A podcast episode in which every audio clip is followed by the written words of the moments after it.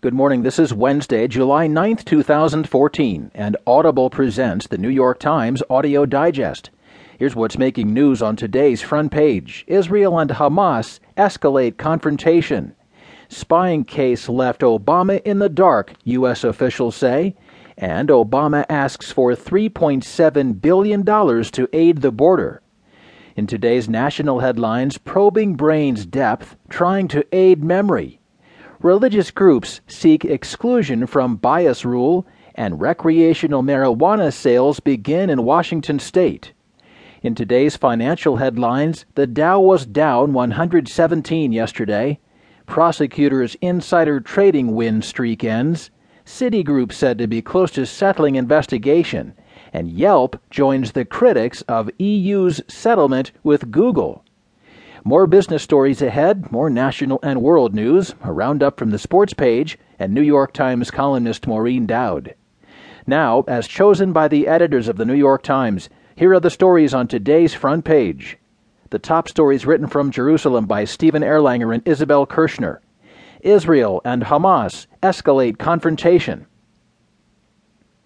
Israel and Hamas escalated their military confrontation on Tuesday, with Israel carrying out air attacks in response to rocket fire and authorizing a major call up of Army reserves for an extended campaign against militants in Gaza.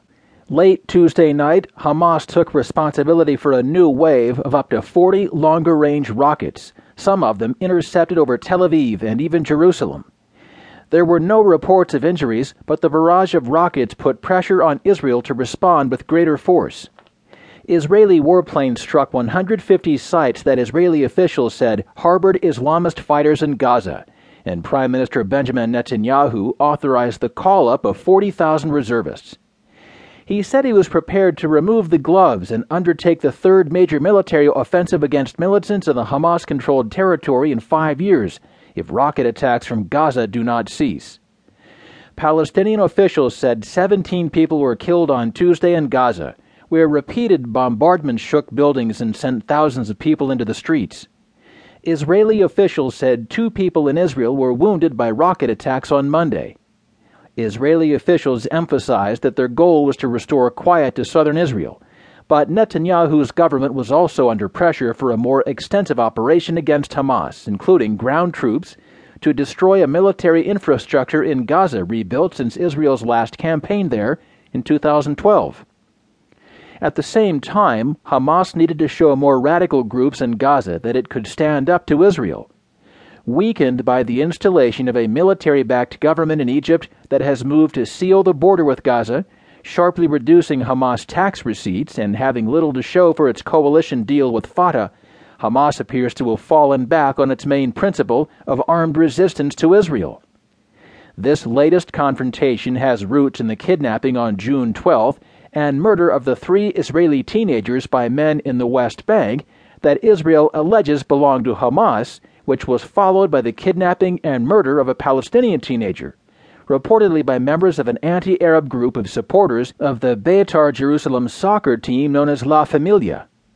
The kidnapping and murder of the Israeli teenagers led to a crackdown by Israeli troops on Hamas in the West Bank, which in turn appeared to push Hamas to respond from Gaza.